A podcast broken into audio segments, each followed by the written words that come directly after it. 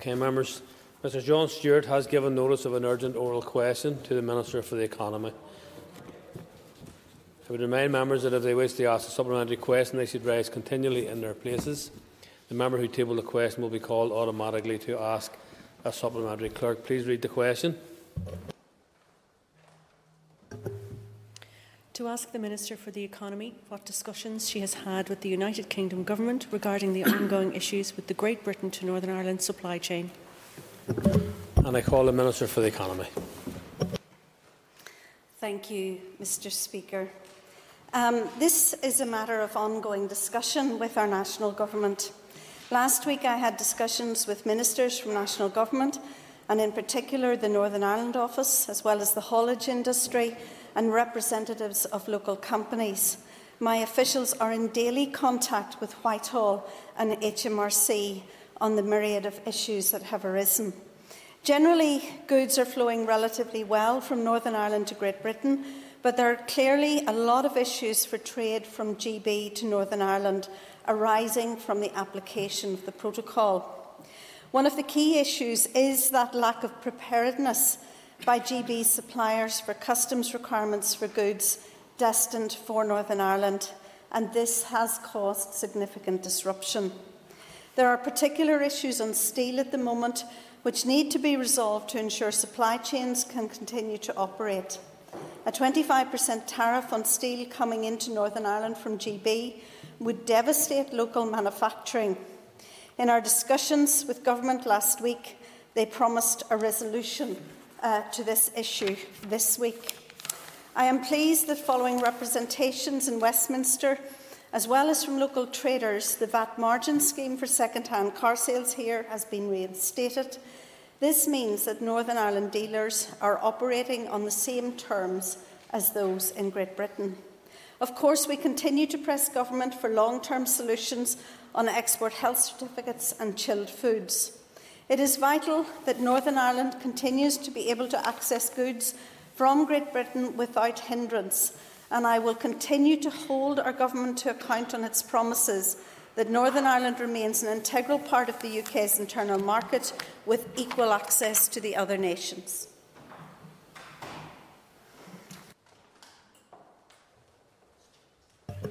I call that Mr Stewart to ask a supplementary question. Um, thank you, Minister, for coming today and answering the urgent oral. Um, in the past week, Minister, like yourself, we've met with many businesses across the wholesale and haulage sectors who are desperately concerned about the impact the Northern Ireland Protocol is having on trade and supply here. We've been told repeatedly that things are only going to get worse, yet no one seems to be listening. Contrary to dismissive and naive opinions among some, this is not just about high end products like avocados being absent from our shelves. This affects almost every aspect of goods being brought into Northern Ireland from GB. Delays are mounting, freight costs are growing by the day, and businesses are crying out for support and clarity. At the very least, we need an urgent extension of the grace period of at least nine months, even up to a year. Post-Brexit, Minister, you said in December 2017 that Northern Ireland businesses will have unfettered access to the UK single market and that will, there will be no internal trade borders within the UK. How did you get that so wrong and what is your department going to do to work with businesses to get them through this and to continue to work with the British Government to see the end of this protocol? Um, can I thank the member for his uh, statement stroke question? Um, There is no doubt that uh, there is a significant amount um, of disruption. That disruption is based on the application of the protocol. And I will remind um, this House um, and indeed the member that I have consistently consistently opposed the protocol and my party has consistently opposed the protocol. In fact, uh, when the member refers to the issue of uh, chilled uh, foods um, and export health certificates, I remember speaking about these issues um, in uh, the European Parliament. At that time, no one was listening. They are listening now, and they realise that those warnings I gave as far back as 2017 18 um, were absolutely accurate in reality. In fact, I don't hear so much from pro protocol parties in this Assembly about the full implementation of the protocol these days. So we need to be absolutely clear This is one United Kingdom with one internal market. Um, and that Northern Ireland companies need to have unfettered access to that market, and that GB companies need to be able to access the Northern Ireland market. Consistently, I have said this is a matter of priority. Nicole Caoimhe Archibald, Chairperson of the Economy Committee. Um, Ceann Comhairle, and I thank the Minister for coming to, to answer this question.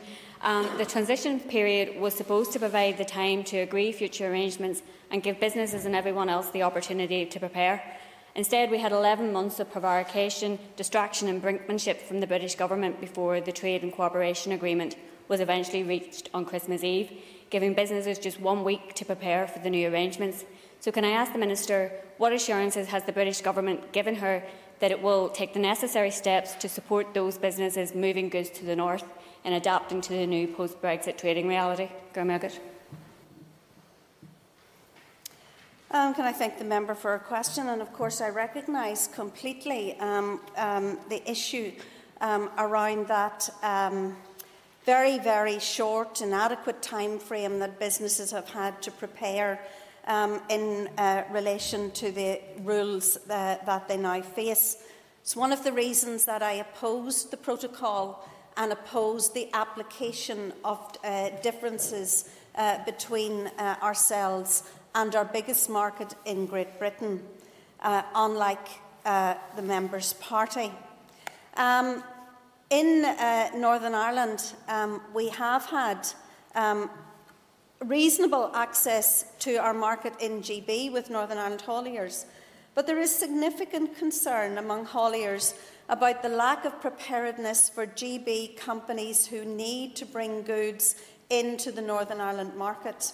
Over the past uh, number of days, I've been speaking to Her Majesty's Government on a very wide range of issues, including parcels, food, um, and, uh, and, and, indeed the issue of uh, second hand cars and indeed second hand mobile phones uh, is another one of those issues that has been thrown up. I will continue to focus on doing what I can to ensure that Northern Ireland consumers uh, and businesses have access to both choice um, and freedom to bring goods into Northern Ireland from our largest market. I call Matthew O'Toole.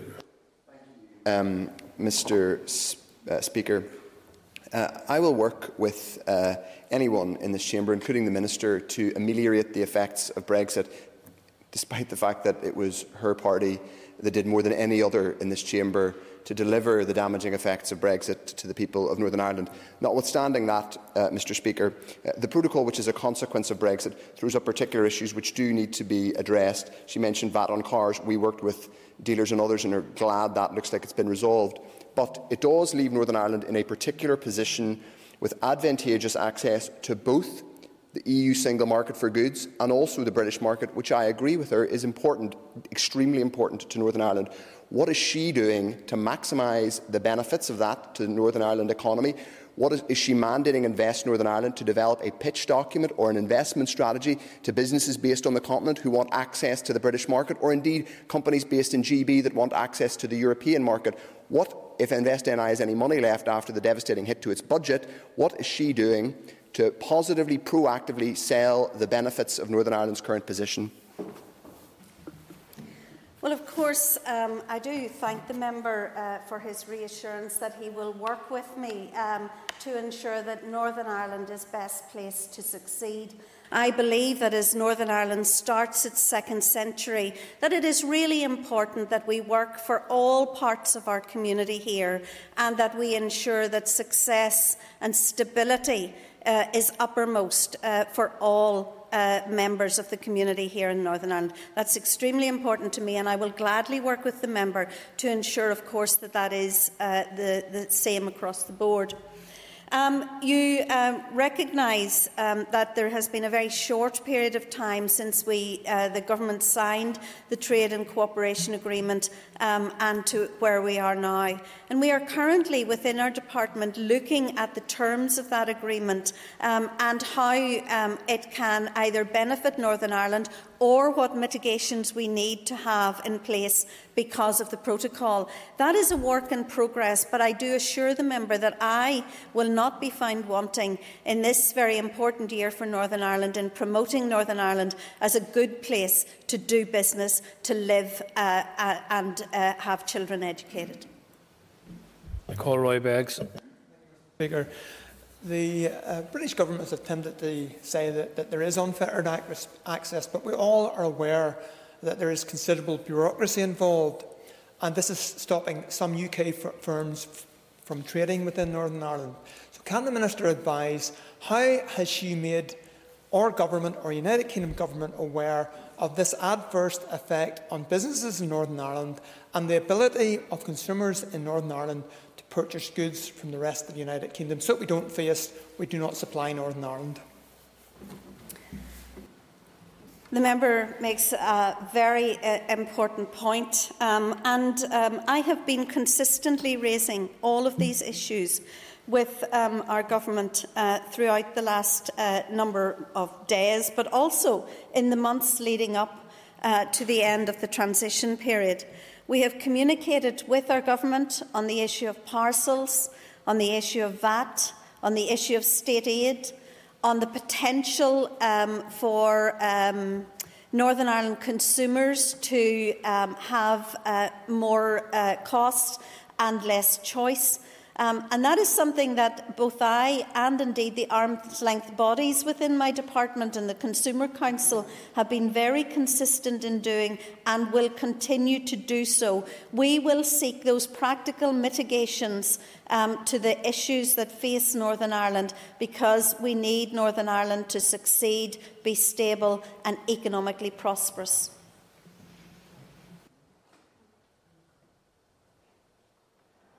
All right, Gordon Dunne. Thank you, Mr Speaker, and I thank the Minister for her answers here today. The Minister has already mentioned the problem experienced by steel importers and the severe impact it is having on the manufacturing and the construction industry. What progress has been made to date on this issue? And ironically, the steel will probably originate from China. Can I thank the member uh, for asking what is a very important and very significant um, issue for Northern Ireland manufacturing? The threat of 25% tariffs on steel coming into Northern Ireland would simply devastate Northern Ireland manufacturing. It would leave us less competitive and force firms to move their manufacturing base um, to uh, GB. And while the Trade and Cooperation Agreement allowed for tariff free, quota free access to each other's markets, this is not the case for all goods. And trade in steel is subject to a complex tariff and quota system based on the EU steel safeguarding measure, largely an anti dumping measure. Because of the Northern Ireland Protocol, steel coming into Northern Ireland from GB is deemed to be at risk of going into the single market and therefore subject to tariffs. Northern Ireland companies are rightly very worried um, that steel for in uh, GB, which is already in scarce supply, uh, will be sold on a preferential basis and the quota fulfilled uh, to GB companies because of the cost and bureaucracy of bringing it into Northern Ireland. And they're also worried, and I've spoken to some manufacturing companies who are worried about how this would make us uncompetitive uh, in the market. I have been working on this issue uh, throughout the past number of days, um, and on Friday, along with uh, colleagues uh, from Westminster in my party, we had a, a meeting with uh, Michael Gove. We have been promised uh, a resolution to this issue in the early part of the week, um, and we have yet to see the details of that, but I am encouraged that following our representations, government know that this is a huge issue for Northern Ireland and we need to see a resolution. And whether that means that we need an expansion of the quota uh, for steel from uh, GB coming into Northern Ireland or other measures, uh, then we need our government to act. Um, and we will see um, a statement from government in the coming days um, with uh, some kind of resolution on this particular matter. Call Stuart Dixon. Uh, Minister, given the uh, 11th hour nature of the final Brexit negotiations and indeed um, pleas in this House only a few weeks ago uh, to extend time for those negotiations by your party and others, we are where we are today. We're in the middle of Project Reality and it's upon us. We're experiencing red tape and bureaucracy and the hardline, and the hardline Brexit that you and your party pursued. Indeed, some in your party would argue it wasn't sufficiently hardline, which is why they voted against it. But, Minister, we have now seen a government that, through its uh, Customs and Revenue Service, is attempting to impose a £50 fine on lorries and hauliers uh, who, uh, whose paperwork is incomplete. What action are you taking uh, to ensure that that unfair and premature uh, uh, cost being added on uh, to deliveries in Northern Ireland is going to be dealt with? Um, again, can I thank the member uh, for his statement? Um, but can I uh, remind the member um, that I voted against uh, the withdrawal agreement in the European Parliament because of the Northern Ireland Protocol, because the Northern Ireland Protocol um, levied um, differences between how each part of the United Kingdom would leave the European Union. I believe we should have left as one nation. I regret that our Prime Minister did not hold out in the face of EU intransigence on that particular matter. Um, can I also say that I will continue to work with uh, Northern Ireland firms and with HMRC um, to try and mitigate um, against some of the current problems that our hauliers are now facing. Uh, both I and indeed my party colleagues are in constant contact with the industry um, and trying to um, work with them and with government to ensure um, that the system is more free flowing. However, I would also um, indicate that in this House we also need uh, the Irish Government to step up and take some responsibility for the chaos that there is at the port in Dublin. This is an important route for market. Well, if the member may want to laugh, but this is important to Northern Ireland businesses, and maybe if he would want to listen, he might learn that actually 20% of Northern Ireland's agri food produce traverses to Great Britain through the port of Dublin. We need to see that chaos at the port of Dublin sorted out. Before I ask the next member to speak, could I ask members to go quickly to their question? I'm trying to get all members who want to speak to ask a question. I won't be able to do that, but I'll be able to get the maximum if members go quickly to their question. Jim Allister. Is the Minister working to mitigate the proto protocol or to liquidate the protocol?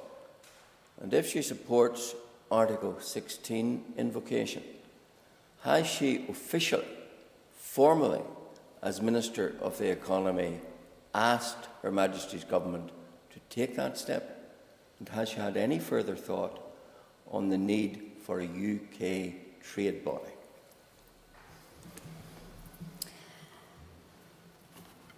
Article um, 16 of the Northern Ireland Protocol identifies economic, societal, or environmental difficulties such difficulties um, um, that may occur as a result of the application of the protocol. Such difficulties are already manifesting themselves, particularly those economic difficulties, and we have heard daily news reports of those economic difficulties um, on uh, our news broadcasts. The protocol allows um, for unilateral decisions to be taken should these um, persist and I certainly would support the application of Article 16 in these circumstances. I note also that the Prime Minister has indicated that this is a potential route uh, to resolving these problems, although I would remind the House that it is one where the EU is likely to take some uh, retaliation in response to uh, the application of Article uh, 16. So it is an important safeguard, and I would support its use. Um, however, in the event that our government still has not um, decided to do so, I will focus my mind on uh, the mitigation of those problems in the here and now that local companies bring to me about the application of this protocol in Northern Ireland. The member is absolutely aware that I do not support the protocol, I did not vote for the protocol, and neither did my party. I call Gary Middleton. Minister will be aware that there have been several motions in recent months to this chamber around uh, the issue of leaving the European Union, and this party has been very consistent in our opposition to the protocol and the dangers and the difficulties that that will bring to business, despite the fact that members across this House uh, called for the rigorous implementation of that. Uh, would the Minister agree that it is uh, vital now that the UK Government do address uh, the, the impediments that do exist uh, and that that is done so as a matter of urgency? I uh, do indeed um, agree with you that uh, the application of the protocol um, has brought uh, disruption to Northern Ireland, has endangered some of Northern Ireland's supplies.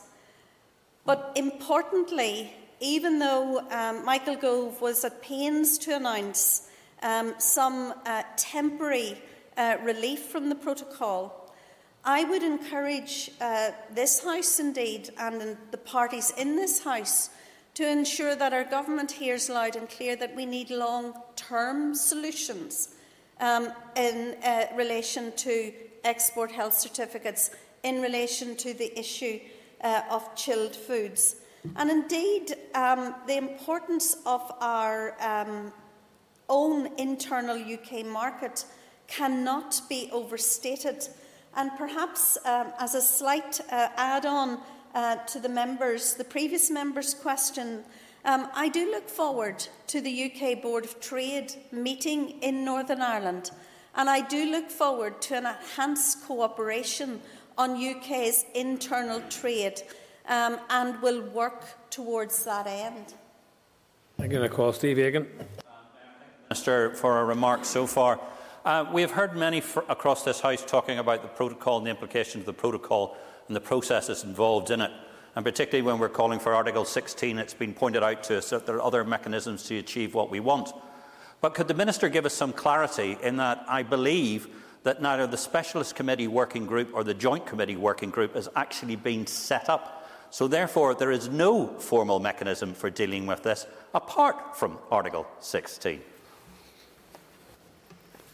I am not aware at this moment in time that they have moved um, on uh, the particular issues within um, the settlement um, to address some of these issues. Um, I think that it is unsustainable that our government continues to address them on an ad hoc or temporary basis. And if they can't do that, then they need to take the, the unilateral action that Article 16 allows for. I call John Blair. Thank you, uh, Mr Speaker. Uh, the, the Minister will recall as clearly as I do that those of us who warned and cautioned there would be no good aspect of Brexit, no good outworking of Brexit, that there would be zero benefit, were accused four years ago and many times since of, of scaremongering. Now, I think as we move towards trying to find um, solutions collaboratively, the Minister's reference today for, to, to, a lack of preparedness in GB perhaps lets us look at avenues to be explored to find solutions and, and to work collaboratively. Can I, can I, ask this question, Mr Speaker? Um, given that my understanding is there is no provision currently for the import of chilled meats into the EU single market, which of course is a serious issue for us in Northern Ireland, can I ask what engagement the Minister has had with her DAERA ministerial counterpart uh, regarding food suppliers and those supply chains, and if they can find a resolution on this issue for access to that market? Um, the member will be pleased to note um, that I talked to my uh, ministerial colleague, the Minister uh, at DAERA, on a frequent and, and, regular basis, and particularly on our joint concern uh, around the issue of chilled meats and chilled meats coming in uh, to um, the single uh, market and even Northern Ireland, where uh, they have to abide, we are forced to abide um, by single market rules. Of course, I would remind the member that this is what his party wanted. This is what his party leader went to Dublin and asked for the full implementation of the protocol. Paul Rosemary Barton. Minister, I want to move move back to uh, steel for a moment.